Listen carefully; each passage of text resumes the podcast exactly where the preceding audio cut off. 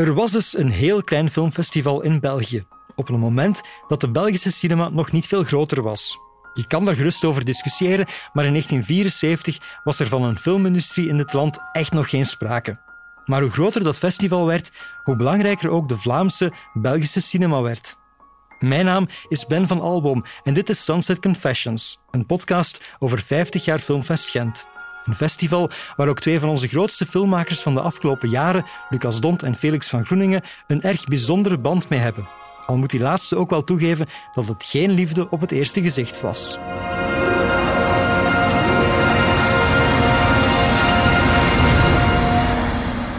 Ja, eh, weet je, ik ben heel eigenzinnig uh, films beginnen maken. Ik heb dat gedaan met heel veel fuck you gevoelens in het begin ook. Van, van tegen de schenen schoppen en gewoon mijn hoesting doen. En, en nooit het gevoel had dat ik zou passen in, in de kanon van de Vlaamse film of zo. Het filmfestival voor mij ook, zeker die opening was ook... Dat was voor de politiekers. Allee, ik ging daar eigenlijk gaan partycrashen met mijn vrienden, met, met, met jongens van Solwax en zo, zochten we naar een chic kostuum en uh, lulden wij ons binnen en gingen we tegen iedereen gaan zeven. dus daar dan uh, in één keer met mijn derde langspeelfilm uh, de opening mogen zijn en zelf in één keer het middelpunt van de aandacht staan. Ik vond dat, ja, ik vond dat heel maf. Ik was ook nog niet echt op mijn plek. Allee, ik voelde me nog niet echt op mijn plek. Ik was zeker niet de grote Jan. Ik was heel... Ja, mijn kluts een beetje kwijt van al die aandacht. Mijn moeder daarmee. Dat ik ook echt, echt heel fier, heel fier dat ik met die film uh, daar kon staan. Ja. Ik weet wel dat ik daar altijd vanaf dat ik echt... Ik wist dat ik films zou maken van vrij jong. Dat voelde als iets wat voorbestemd was. Ik denk van het moment dat mijn moeder en haar vriendin de camera had gevraagd om even te lenen, was ik gewoon non-stop, zat die camera in mijn hand. Dus ik heb eigenlijk altijd geprobeerd om zeer dicht bij die wereld te zijn. Um, ik weet niet of ik het gevoel had dat hij ondoordringbaar was. Ik, ik denk gewoon dat ik het gevoel had van ik moet mijzelf zoveel mogelijk tonen dat ik daar ben, dat ik er ben, dat ik, ik moet zo zichtbaar mogelijk zijn. De magie van cinema werd mij zeer duidelijk op dat festival. Omdat die zalen zaten vol. Of dat dan nu om negen uur of twee uur of acht uur was, die zalen zaten vol. En die films waren ook uitdagend. Dat waren films in zwart-wit over Iran. Ik herinner mij dat dat Persepolis daar te zien. Dus ik denk vooral voor mij een plek waar ik geconfronteerd werd met de onnoembare mogelijkheden van wat cinema kan zijn. En natuurlijk, zoals dat bij filmstudenten gaat, allemaal hyperkritisch op alles wat je ziet. Niks was goed genoeg. Maar mijn vroegste herinnering is een andere. Ik zat in de jongerenjury en um, dat vond ik ongelooflijk geweldig.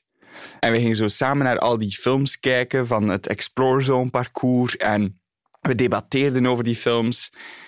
En ik heb in mijn leven nog niet vaak in juries gezeten, omdat ik het gevoel heb dat ik ook op dit moment zelf nog heel hard aan het zoeken ben naar, naar wat ik zelf wil doen met cinema en me niet altijd comfortabel voel in die rol. Maar als jongere had ik zoiets van, dat is wijs. Maar wat je wel leert in die juries, is je hoort zo hard hoe andere mensen op dat moment, een moment waar dat het echt toe doet, wat er naar boven komt, wat belangrijk is voor mensen, hoe dat film zoiets subjectief blijft en hoe dat één iemand iets fantastisch kan vinden en de ander kan dat emotioneel manipulatief vinden. En, en dat intrigeert mij enorm, want wij doen iets, wij doen een métier die zo hard over smaak gaat. Mijn pa die werkt in de staal. Die kan zich dat niet, die kan zich dat niet inbeelden dat onze métier helemaal afhangt van smaak ook. Die heeft zoiets van waanzin. Maar zo is het wel. Intussen hebben zowel Lucas Tont als Felix van Groeningen Filmfest Gent twee keer geopend. De eerste met Girl and Close, de tweede met De Glaasnet der Dingen en The Broken Circle Breakdown. Ze zijn echter lang niet de enige Vlaamse filmmakers die het festival de voorbije 50 jaar hebben geopend. Maar het heeft al bij al wel lang geduurd voor een Vlaamse of Belgische film die eer te beurt viel. Meer bepaald Daans van Stijn Konings in 1992, op de 19e editie van Filmfest Gent. Dat herinneren Nick Balthazar, Roel van Bambost, producent Dirk Impens en regisseur Stijn Konings zich nog erg goed.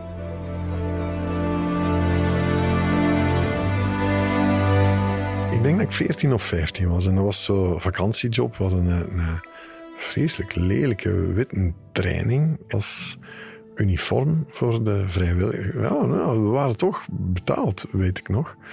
En toen kon je zo opklimmen en dan ben ik, eh, mocht ik aan de deur ticketjes uh, scheuren. En, en dat was toch van die momenten die voor mij heel belangrijk waren. Omdat bijvoorbeeld Brussels by Night, hè, de eerste film van Mark Didden, die toch ook een beetje zo een van de eerste films was waarmee de, Vlaamse, de nieuwe Vlaamse cinema groot is geworden. Ja, François Beukelaars, die daar de hoofdrol in speelde, dat was voor mij dat was een gigant, dat was een held. En ik was ongelooflijk, nu nog altijd eigenlijk, ik vind het een fantastische film. En dan plotseling ja, staat hij voor mij en die heeft geen ticketje natuurlijk. En ik hoor die fantastische, diepe stem die zegt, ik ben François Beukelaars. En ik kijk naar omhoog totally starstruck, zei ik. Inderdaad, dat bent u. Je mocht binnen. Het heeft eigenlijk lang, en ik vind een beetje te lang geduurd, vooraleer um, Gent daarop heeft ingezet om ook echt onze films van eigen bodem absoluut in pole position als opener, als trekker te gaan gebruiken. Ja, ja nu kan ik misschien tegen hele schenen schoppen, maar ik denk dat daarvoor dat men de Vlaamse film niet zo hoog inschatte, om dat dan al direct een plaats te geven als openingsfilm. En met Daans, ja, dat was groots opgezet. Je had ook het kruim van de Vlaamse filmacteurs, enfin, die waren, actrices waren daar aanwezig. Dus uh, Jan de Cler voorop natuurlijk, hè, hoe kan het anders? En dus, uh, nee, dat was dan meteen inderdaad, dat was een, ja, een soort statement, is misschien een groot woord, maar toch het was het om te tonen zo van, ja, nu is de Vlaamse film wel goed genoeg en, en van een hoger niveau om die meteen uh, ook hier uh, als openingsfilm te hebben. Waarom is de stem van een arm minder waard dan de stem van een rijke? Wie heeft het recht te zeggen, jij zijt goed, jij zijt slecht. Jij mocht stemmen, jij mocht niet stemmen. Tot voor die tijd zullen er wel Vlaamse films geprogrammeerd geweest zijn. Maar echt openen, ja, die eer was dan weggelegd voor uh, Daans van Stijn Konings.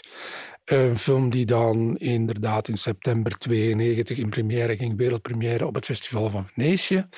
En daar toch wel voor enig uh, commotie gezorgd heeft. En uh, enkele weken later in première ging in Gent. En dat was uh, voor die film toen, uh, heeft dat ontzettend veel betekend. Maar die film dat, had, een, had een heel moeilijke ontstaansgeschiedenis achter de rug. Er was heel veel geld tekort. En ik zie mezelf nog zo staan alsof het gisteren was op, op het podium. Toen stond ik nog op een podium. Dat was dan ook ongeveer de laatste keer dat mij dat nog gebeurd is. En toen kwam de toenmalige minister van Cultuur in mijn oor fluisteren dat het allemaal in orde zou komen. Waar ik heel blij mee was. En dat betekende eigenlijk, uh, want toen had ik uh, een dossier lopen nog de film ging in première, maar de financiering van de film was nog steeds niet rond. Voor alle mogelijke jonge filmmakers die dit nu horen, laat dat vooral geen voorbeeld zijn. De bedoeling is dat je een film financiert en daarna pas draait en hem dan in de zaal brengt en niet omgekeerd, zoals wij het toen gedaan hebben of moesten doen, of in ieder geval deden doet er niet toe. De opening night, zeg maar, was effectief toch wel een gigantisch succes, denk ik. Je moet er maar de kranten van, van die tijd eens op nalezen. En er was vooral zoiets van, tja, kunnen wij dat? Kunnen wij in Vlaanderen dit soort films maken? Waarmee ik niet beweer dat Daans de beste film ever is, verre van. Maar het was een groot historisch epos. En in die zin, en dat was ook de bedoeling, dat was het opzet met die film. En dat is gelukt. Ik denk dat we de hele start van de promotie te danken hebben aan een incident op het Festival van Venetië. Omdat de film uh, s'avonds in première ging, maar in de namiddag was er een allereerste screening. En de zaal zat vol. Ik denk dat er misschien wel duizend man was of zo. In ieder geval, het was gigantisch.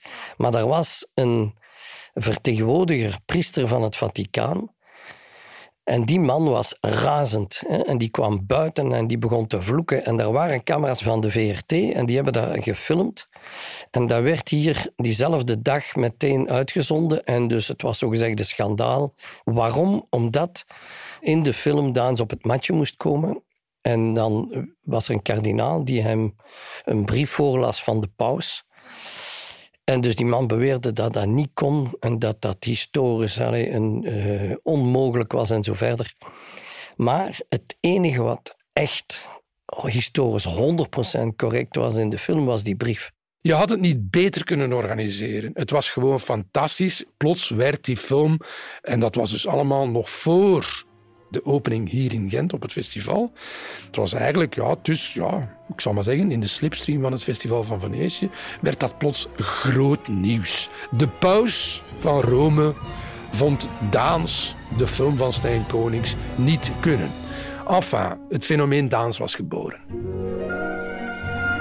Dirk Impens zag nadien als producent nog wel meer fenomenen geboren worden op Filmfest Gent. Die van zijn twee jonge poulains bijvoorbeeld, Felix en Lucas. Al ging dat meestal ook gepaard met de nodige stress. En niet alleen bij het notoire stresskonijn Dirk Impens.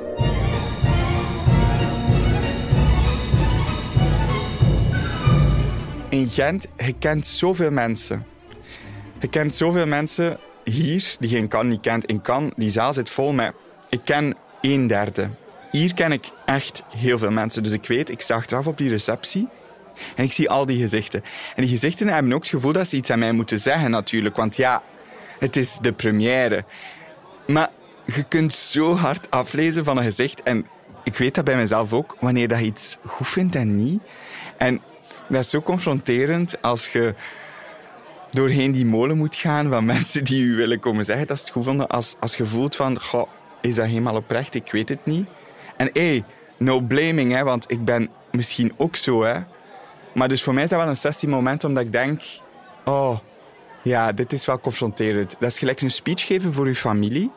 Ik vind dat moeilijker dan een speech geven voor een publiek die ik niet ken. Uit een enquête die onlangs nog werd uh, afgenomen, blijkt dat de grootste vrees van heel veel mensen is public speech. Ja, dus gewoon praten voor het publiek. Ik heb het alleen in een iets extremere vorm dan de gewone mensen. Dat is het gewoon. Ik hoef zelfs niet publiek te speechen. Gewoon voor een publiek staan en bekeken te worden en verwacht te worden dat ik daar misschien iets kleins zeg als zijnde dank u wel. Ja, het, het, het, het is zeer extreem. Ik herinner mij het moment dat we met de Broken Circle Breakdown in, in, in première zouden gaan. Dat zal dan 2013 geweest zijn, vermoed ik. En toen kwam uh, Felix en Charlotte kwamen mij toen thuis bezoeken, want ik was echt letterlijk ziek. Ik lag gewoon in bed. Ik was ziek van de zenuwen. Wat gaan mensen daar nu weer van vinden? Ja, Dirk Kempis gaat... Dat, is wel echt next level. Ik heb, ik, ik, ik heb dat ondertussen een paar keer van dichtbij meegemaakt. En ik heb altijd het gevoel, had ik maar een EHBO-cursus gedaan of zo ergens in mijn leven, om zeker te zijn dat ik die kan reanimeren als dat nodig zou zijn. Um, Dirk is naast een ongelooflijk fantastische producent ook gewoon een mens met enorm veel emoties. En Dirk is zo gepassioneerd en zo trots en zo. Dat zijn zo zijn baby's op een bepaald moment. Dat het idee dat zou niet goed vallen bij sommige mensen, dat is totale blokkage. zeker op zo'n moment dat dat voor de eerste keer getoond wordt. Dit gezegd zijnde, voor de rest van de cast en de crew is het natuurlijk het moment waar je naar uitkijkt drie, vier jaar lang. Hè? Want drie, vier jaar lang is dan toch de periode dat je nodig hebt om een film te schrijven, te maken en, en, en wat weet ik allemaal.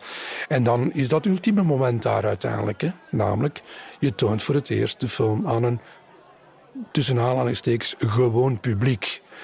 En als je die test overleeft en de mensen vinden het goed die daar toevallig op de avond van de opening uh, zijn, ja, dan zit het wel goed. Dus ja, hoe speciaal is dat? Heel speciaal. Hè? Want je kunt daar ook afgaan als een gieter. Hè? En dat gebeurt ook wel eens. Een film die je dan opent. Uh, en ja, zoals ze dat zo schoon zeggen in het Engels. Hè? It opens and dies. De film wordt getoond en dat is het dan. het is mij gelukkig niet al te dikwijls overkomen, maar het gebeurt. Ah ja, drink er nog eentje. Marcel. Als ze mij klein afpakken, dan mogen mij vakant. En pak toe tennis. Stop met drinken. Stop met drinken? Ja. Stop met drinken. Al gaat de moeder slaan of wat? Ja, als je na zo'n première dan in, zo, in de receptiezaal rondloopt, ja, dat is veel. Maar je voelt ook wel wat zo'n film allee, het doet bij mensen. En dat was, alle duidelijkheid, eigenlijk bij de Helaasheid voor mij veel minder goed dan dat was voor de Broken Circle. De Helaasheid voelde, sommige mensen waren mega mee, maar het was ook veel, het was toch veel, veel kritiek op ook. Dat was, uh, het gevoel, wisten we nog niet goed of dat die film zo groot publiek zijn weg ging vinden. Maar goed, het was misschien nog iets te rauw en te ruw voor het uh, chicere publiek, dat dat toen zeker nog meer was dan, dan nu. Helaas der dingen vond ik een prachtige film. En uh, als we hem gevisioneerd hebben, waren we direct allemaal overtuigd dat dat de openingsfilm ging worden. En mijn belangrijkste sponsor uh, van het festival ik zeg al te veel. De CEO zat in de zaal. Hij was speciaal vanuit Brussel gekomen met zijn chauffeur. En die was naar die film gekomen. En die heeft na de film niet naar de receptie willen gaan. En is naar de brouwzaal met zijn uh, adjunct getrokken. En ben ik geroepen geweest uh, om de film te, te, situeren en te verdedigen. Gelukkig heb ik dat kunnen plaatsen en, eh, en de roman ook uh, geplaatst. Dus ik heb daar een, speciale herinnering aan, omdat je maar ziet hoe, dat soms iets kan uh, evolueren. Ja, dat is eigenlijk, die openingsfilm, dat is, uh, we gaan daarmee stoppen, denk ik. Als je ziet de tijd en de energie die je daarin steekt om, voor die ene film, is eigenlijk een beetje buiten proportie. En het heeft inderdaad te maken met het feit dat we zo'n heel divers publiek in die zaal zitten hebben, waar dat de uiteraard cinefielen zitten hebt en mensen die uit het beroep zitten hebt, die uiteraard al een en ander gezien hebben, die er wel een en ander kunt voorschotelen. Maar dat er ook heel veel mensen zitten die eigenlijk maar één keer in het jaar naar de cinema gaan en dat is die in avond. En dus je wilt wel ergens een film vinden die voor iedereen goed is, dat vinden natuurlijk nooit. Hè? Dus daar hebben we ons al bij neergelegd. Maar je wilt wel een film die toch bij een groot deel van dat publiek dat er die avond zit, iets losmaakt. Ten eerste omdat die een film lanceert, hè? maar ook omdat we ons festival op gang trekken. En je wilt dat wel graag met No Word of Mouth, die dan toch ja, dat de mensen, en zeker vandaag de dag met sociale media enzovoort, waar dat er dan toch al direct een soort van positieve buzz, hype rond die film is, maar dus ook rond het festival is. En dat is super moeilijk.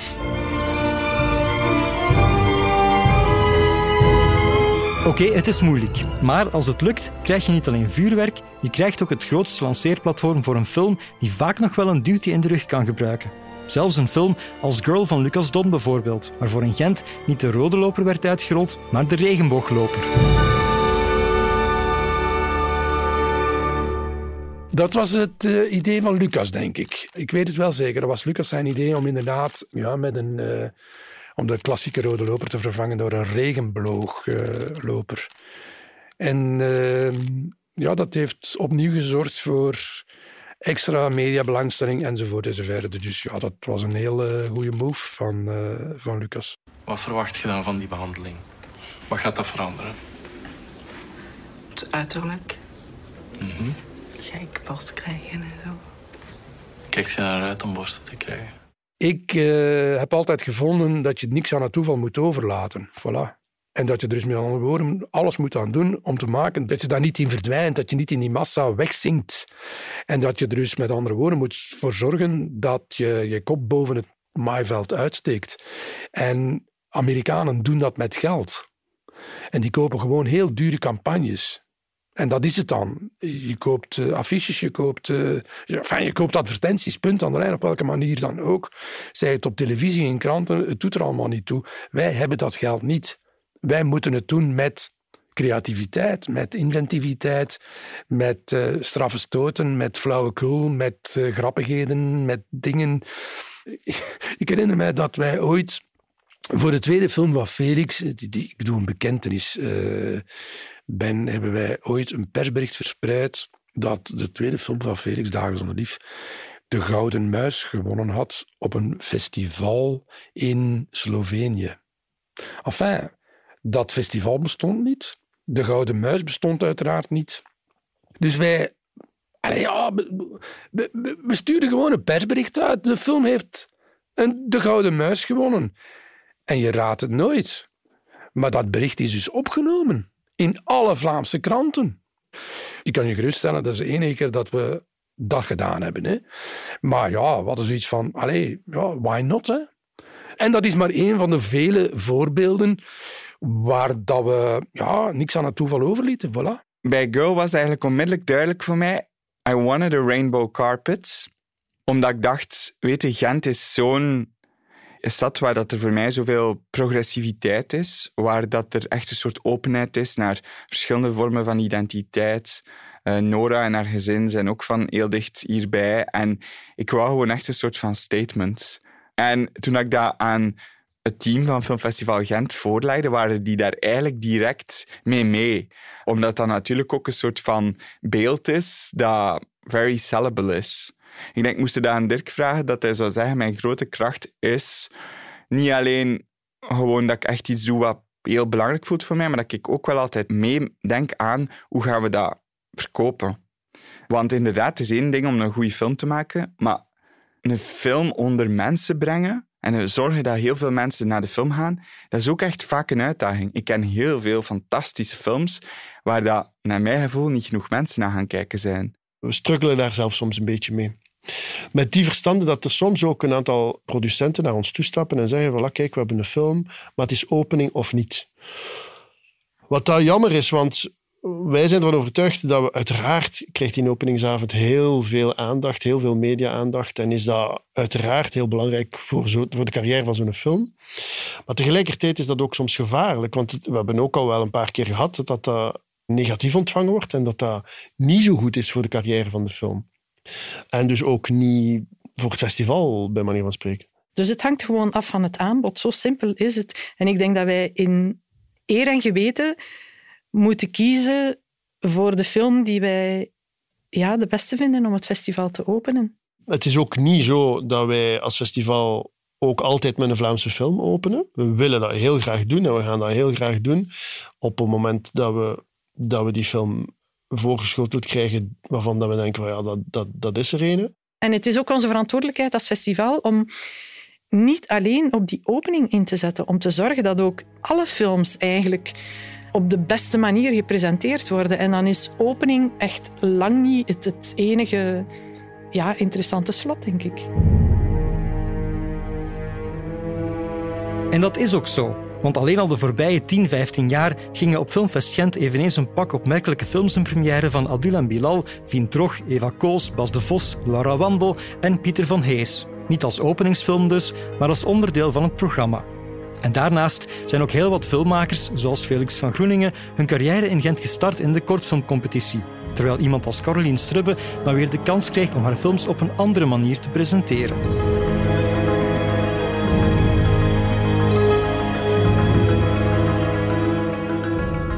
Dat was op het moment dat ik mijn tweede film had gemaakt. En uh, die was geselecteerd, the same, I'm another noemde die. En uh, die was geselecteerd. En heel de sfeer rond het festival en heel de selectie en alles wat ik voorstelde, kon gewoon weg. Ik wou graag een live voorstelling doen met muzikanten. Ik had drie improvisatiemuzikanten leren kennen en die hadden dan uh, die hadden geluiden gemaakt voor, de sound, voor het sounddesign. En het idee was dat zij zouden spelen live op de film. En ik stelde dat voor. En Wim zei direct van, oh ja, laten we dat doen.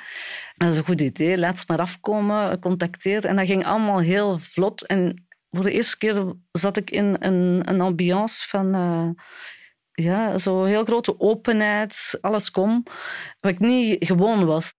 En dat was eigenlijk fantastisch, dat ik dacht, ah, voor de eerste keer voel ik me ergens bij horen, bij mensen waar ik me goed bij voel. Ik zeg tegen nu het een schoon brommer. Hij zegt tegen mij, en hij rapper dan nu. Ja, zit nog mee? He? Ik zeg het is niet waar, hij zegt het is niet waar, ik zeg het is wel waar, hij zegt het is niet waar. Dat heb ik niet gezegd. Ik kan dat niet gezegd. Hé, maar weet je wat, hè? Mijn eindwerk van het Kask was een kortfilm, eh, een vrij lange kortfilm. dat was ongeveer 42 minuten. En hij heette 50cc. Ja, dus dat was mijn afstudeerproject. En op die moment probeerde ja, plekken te vinden om die, om die te laten zien aan de wereld en, en hoopte dat dan naar iets volgends zal leiden. En eigenlijk heeft Wim toen een speciale namiddag of avond georganiseerd waar dan mijn kortfilm in paste. Want mijn kortfilm was te lang om eigenlijk uh, in kortfilmselecties te zitten. Dat ik toen pas doorgehad nadat ik die gemaakt had. Dat dat niet zo handig is van heel lang kortfilm te maken, omdat dat dan heel weinig kan getoond worden. Maar, uh, maar Wim de Wit heeft daar toen uh, echt wel zijn best voor gedaan. En die is getoond geweest op, op een heel groot scherm, daar in, in een van de grote zalen in de Cascoop, samen met twee, drie andere films. En ja, ik ben daar van achter in de zaal gaan zitten. Ik weet nog dat mijn nicht daar zat. Heel enthousiast. maar ja dat, dat, ja, dat betekent dan toch wel wat. En, um, en, voilà, en dan zitten daar uh, te kijken naar hun eigen film samen met andere mensen. En zitten een beetje dood te gaan. Maar, um, maar super. Ik heb nog een en ander kortfilm gemaakt die dan wel in de competitie heeft gezien. Dus ik had dan geleerd van mijn, uh, mijn eindwerk van het is niet zo slim om zo'n lang kortfilm te maken. En dat ik zo'n mini tussendoorprojectje samen met een vriend, met Paul Heijvaart, een kort filmpje van uh, in één shot van negen minuten of zo. Dat heette Bonjour Maman. En dat was eigenlijk de volgende keer dat ik dan toch in het filmfestival zat met een film ook die daar getoond was geweest. En, uh, en een competitie, die keer van de, van de kortfilms. Dus ja, in mijn uh, zoektocht naar hoe krijg je een film aan de man, toch wel geleerd. Het is beter van iets korter te maken. En ja, dat was zo'n een heel simpel project in opzet. Zo. We hebben dat op één dag gedraaid. En um, ja, dat heeft misschien zeker ook wel door de visibiliteit toen in, uh, in Filmfestival Gent in, uh, ja, wel een leven gekend. We hebben daar niks gewonnen, maar ja, dat gebeurt. Ik weet nog dat Tom Baarman in de jury zat, dus ja, moet hem daar nog een keer over spreken. maar ja, nee, het is zo, het is rare competities en het is gewoon uh, vooral leuk als je iets wint dat er, dat er een spotlight op komt. Zegt dat verder iets over de film? Ja, soms wel, soms niet. En over competities gesproken, tussen 86 en 2005 reikte Filmfest Gent jaarlijks de Jozef Plateauprijzen uit voor beste Belgische film, regisseur, acteur, scenarist enzovoort. De prijs viel in de smaak van wie erin won, zoals Totole Hero, Daans of Rosetta, maar in tegenstelling tot vandaag was de spoeling toen nog vrij dun en dat het ging om een nationale prijs had blijkbaar meer nadelen dan voordelen. Vind dat fantastisch wel, die plateauprijzen, dat we dat gedaan hebben. Zeker ter ere van uh, Jozef Plateau, die hier toch een, uh, een professor was en met zijn uitvinding van de finakistiscoop. We hebben dan ettelijke jaren geprobeerd om dat vorm te geven. Dat is tot op een zeker punt gelukt. Maar we hebben dat niet kunnen volhouden op de een of de andere manier. En ik vind nu wel goed dat Oostende nu de Ensors uh, doet en dat dat blijkbaar iets meer nu aanslaat en dat het beroep nu wel rijp is en mee is om die prijzen uit te reiken. Ja, want de plateauprijzen was ook zoiets fantastisch. Hè? Ja, we gingen onze eigen Oscars organiseren en je kon daar zware bedenkingen bij hebben. Op dat moment was ik bijvoorbeeld, ja, dan weer mijn volgende rol daar, was ik als journalist. En als, als journalist moet je natuurlijk wel een kritische, cynische motherfucker zijn.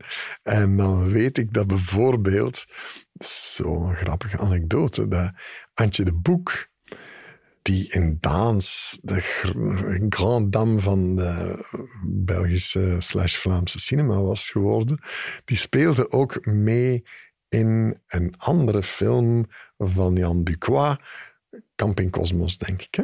Alleen was ze daar uitgesneden en je ziet nog op een gegeven moment haar gat even verdwijnen in een zwembad en dat was het. Toch was Antje de Boek genomineerd als beste actrice van het jaar. Une réaction à quoi ah, wel ja, bijna alles gewonnen. Uh, oui, mais c'est parce qu'on fait pas beaucoup de films en Belgique. Hein. Si on faisait plus de films, ce serait plus difficile de gagner, mais ce serait aussi mieux pour, uh, pour tout le monde.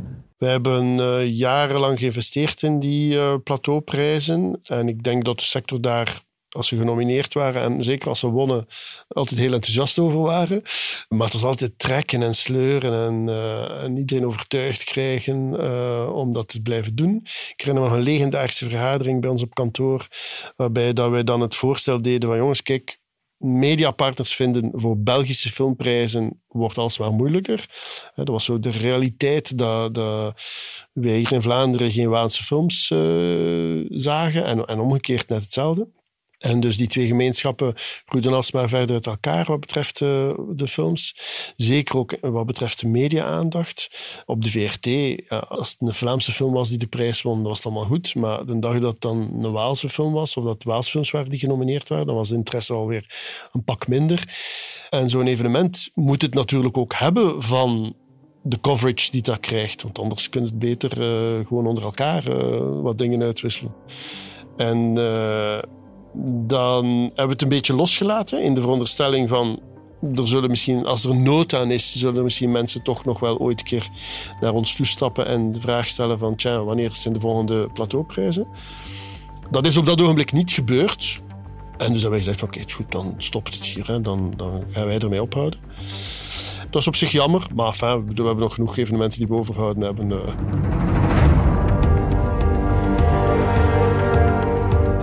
Voor de duidelijkheid, de Jozef Plateauprijs bestaat vandaag nog altijd. Maar hij wordt enkel nog uitgereikt aan bijzondere festivalgasten die vanzelfsprekend ook een bijzondere bijdrage hebben geleverd aan de geschiedenis van de cinema. Zoals Alan Parker, Ken Loach, Andrew Arnold en Celine Sciamma.